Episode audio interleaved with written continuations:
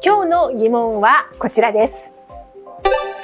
ネコノミクスも史上最高にゃあれ？あれ？何ですか最高値じゃないんですか？え？史上最高にゃ。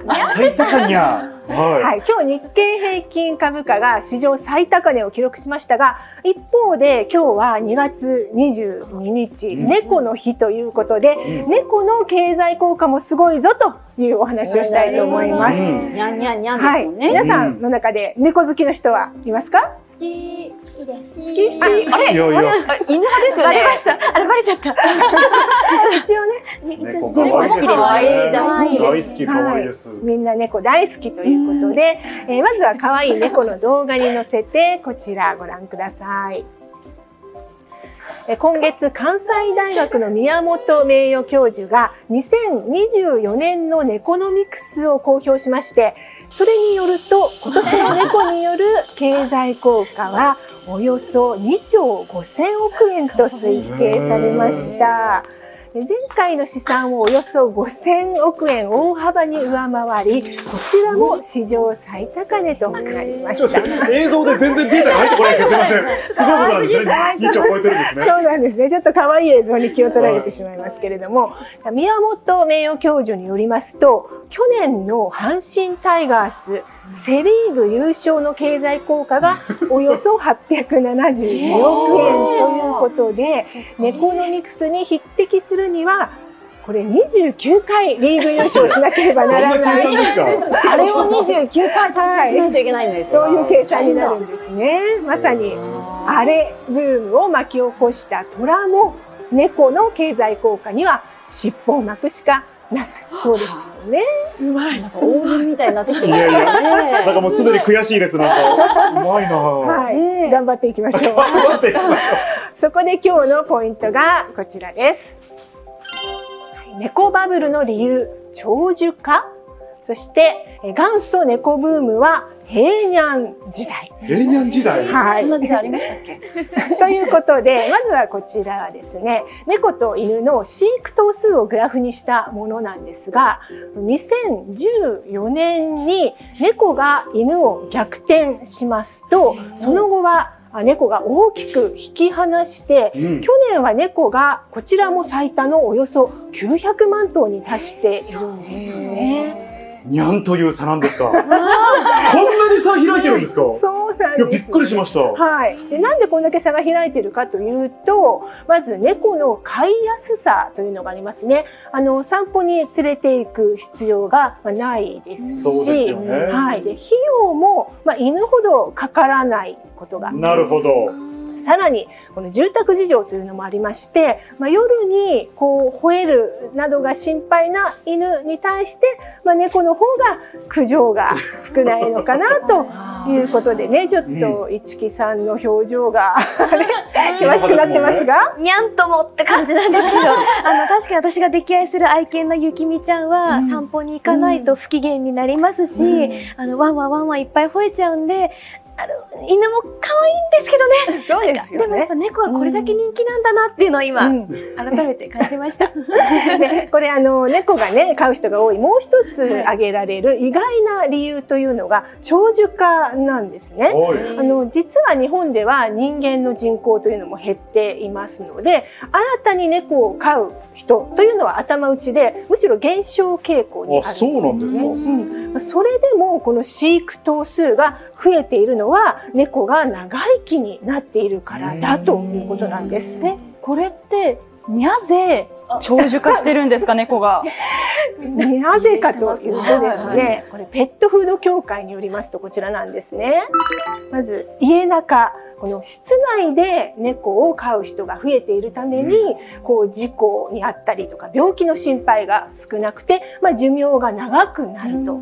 さらに、ペットフードというのもあるんですね。最近はあのペットフードの栄養が豊富で、はいこう子猫用とか、高齢用とか、あの細かく種類が分かれていることというのもこの長寿化の理由の一つということなんですね。まあ、このように空前の猫ブームが続いているわけなんですが、続いてのポイントが、元祖猫ブームは平安時代。あの、ちょっと皆さんに見ていただきたい絵があるんですが、はい。はい、こちらはですね、国立国会図書館に所蔵されている源氏物語の一部なんですが、皆さん、この絵のどこかに猫がいます。どこに猫がいるかわかりますか？わかんないから猫の手も借りたいんですけど。え、どこですか？どこだよ。ちょっと手前にね、寄ってみ二人、真ん中に人がいるのはわかりまはい、すけど。この辺に人がいますよね。うん。で、あ、あ、ちょっと見えてきたかな？方？はい。あこの辺？その辺？はい。そうなんです。正解はですね、ここに。猫がいるんです。えーほら。そうなんだ。ちょっと分かりにくいかもしれないんですけれども、これ一応猫さんなんですね。で実は猫あの、特に中国から渡来したカラネコというのは当時、まあ、珍しくて、この貢ぎ物として献上されることもあったそうなんです。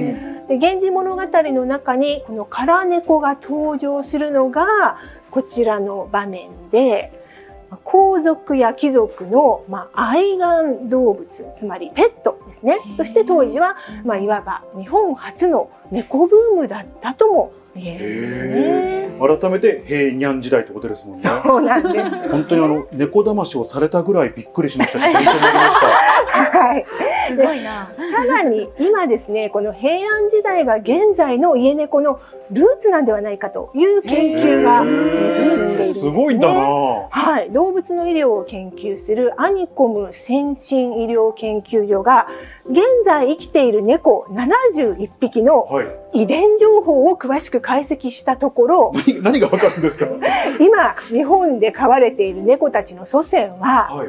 平安時代に、まず、九州に本格的に渡来していたということがへ分かったんですね。そして、鎌倉時代に入ると、この関西、中部、関東の方に広まっていって、さらに江戸時代になると、庶民の間でも飼われるようになって、猫がこう急増した。本格的なこう猫ブームが訪れるんですね。でこの時代に、まあ、東北、北海道ともう全国的に猫が広まったということなんです。こういうふうに北上して広がってったっていうのを知ると面白いですね。ねでも、あのこう、見ても歴史長そうですよね。はい、そうなんです。この研究成果から日本の飼い猫のルーツを探ると、実にこちら、およそえ900万、900年ですね、の歴史があることが分かってきました。まあ、当初はいわゆるネズミ版として、まあ、穀物やあ書物を守るために中国から持ち込まれたと見られる家猫なんですが、まあ、人に愛されて、人によって広まって経済効果、あおよそ2兆2兆。5000億円の猫のミクスを生み出しているという、まあ本当にニャンダフルなお話ですね。ここまで来ましたね。お後がよろしいい。やでも本当に招き猫本領発揮という感じですけれども、でもあのギネス世界記録の最高齢の猫ちゃんは26歳ということで人間でいうと120歳、本当に長生きしますので、飼ってる方も元気に過ごしていただきたいなと思います。はい、そうですね。はい。はい。まあ、猫好きの方は、うちの猫も平安がルーツかもと思いながら、長寿化する猫ライフをお楽しみください。以上、みんなの疑問でした。